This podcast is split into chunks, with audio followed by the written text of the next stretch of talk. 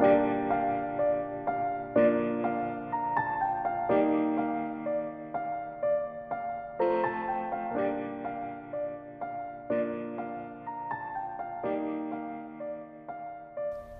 عليكم أينما كنتم؟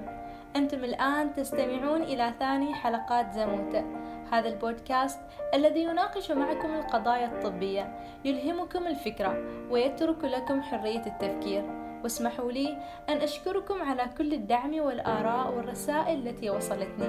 ممتنة لكم أنا ودعواتي أن تكونوا بخير. لن أطيل عليكم أكثر. حلقتنا عنوانها مدينتنا ليست بفاضلة. And the Oscar goes to A Beautiful Mind, Brian Grazer, Ron Howard produces. في عام 2002 أعلن الممثل توم هانكس في الحفل السنوي لجائزة الأوسكار بأن جائزة أفضل فيلم هي من نصيب فيلم Beautiful Mind أو العقل الجميل باللغة العربية. هذا الفيلم الذي جسد قصة كفاح عالم الرياضيات العبقري جون ناش مع مرض السكيزوفرينيا والذي بدأت أعراض المرض تظهر عليه عندما كان في الثلاثينيات من عمره لتستمر معه طوال سنين العمر. ولمن لم يسمع منكم بهذا المرض من قبل فسكيزوفرينيا أو الفصام هو مرض نفسي مزمن يصيب الإنسان في منتصف عمره ويعد من أصعب الأمراض النفسية تشخيصا في الطب النفسي. وقد يرجح البعض صعوبة فهم هذا المرض تكمن في ندرة حدوثه.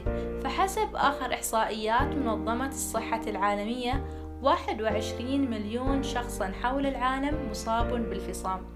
ولعل أكبر الدلائل التي تؤكد سوء فهم المختصين لمرض السكيزوفرينيا هي تلك الدراسة الفريدة من نوعها والتي أجريت عام 1972 من قبل الطبيب النفسي ديفيد روزنهام حيث قام روزنهام مع سبعة من زملائه باختبار فعالية الطب النفسي في تشخيص الأمراض النفسية. فقاموا بالادعاء بأنهم مرضى ولا يعلمون ما هو خطبهم وزعموا بأنهم يستمعون إلى أصوات في أذهانهم باستمرار ليجدوا أن كل المصحات التي زاروها والتي بلغ عددها 12 مصحة نفسية في خمس ولايات أمريكية مختلفة لم يستطع الأطباء فيها أن يكتشفوا ادعاءهم الزائف للمرض وتم تشخيصهم بمرض السكيزوفرينيا وصرفت لهم الأدوية ولزموا المصحات بالأشهر بالرغم من أنهم أصحاء ولا يشكون من أي خطب.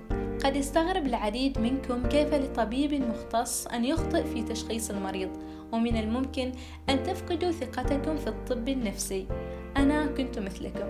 إلى أن بحثت أكثر عن مرض الفصام لأجد بأن الهلوسة وسماع أصوات غريبة باستمرار يعد واحدا من أهم الأعراض التي تفرق بين هذا المرض وغيره من الأمراض النفسية بل أن المرضى يفقدون قدرتهم على الكلام ويصبح كلامهم عشوائيا وغير مفهوم في حالة مرضية يسميها الأطباء بسلطة الكلمات.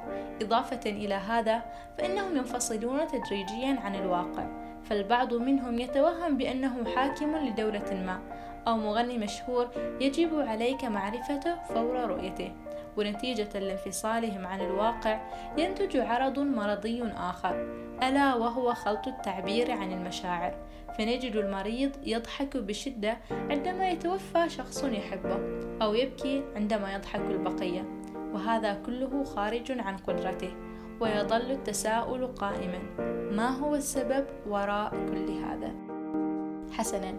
أظهرت بعض الدراسات بأن السبب وراء مرض السكيزوفرينيا هو خلل في مادة الدوبامين التي تعمل كناقلة للإشارات العصبية في الدماغ فمشاعر الفرح والسعادة والقدرة على التعلم التي نشعر بها تصل إلى خلايا دماغنا على شكل مادة الدوبامين. وحسب أبحاثهم فإن مريض السكيزوفرينيا يمتلك مستقبلات للدوبامين بمعدل يزيد عن الشخص الطبيعي. هذا ما يضخم الأنشطة الدماغية إلى درجة تجعل المريض يستمع إلى أصوات خارجية وهلوسات ولا يستطيع أن يفرق بعد ذلك. إن كانت هذه أفكاره أم أن شيئا خفيا يحدثه بالفعل ويهمس في أذنه باستمرار. فكرة أن تسمع أحدهم يهمس في أذنك باستمرار وفي جميع الأوقات وبلا توقف مزعجة جدا والمزعج أكثر أن يأتي أحدهم ويدعوك بالمجنون دون أدنى مقدمات. فبالنسبة للأحدهم هذا عينك تبصر وأذنك تسمع وتمشي كل يوم دون حاجة للمساعدة. وكل ما يحدث في عقلك هو من صنعك أنت وحدك وبأنك بخير. في مجتمعاتنا العربية وعينا بالأمراض النفسية لا زال ضئيلا للأسف فمن الصعب إقناع الفرد بأهمية العلاج النفسي. والبعض منا لا زال مؤمنا أن سماع القرآن الكريم باستمرار يغنيك عن العلاج والأدوية وهذا لأمر مؤسف حقا.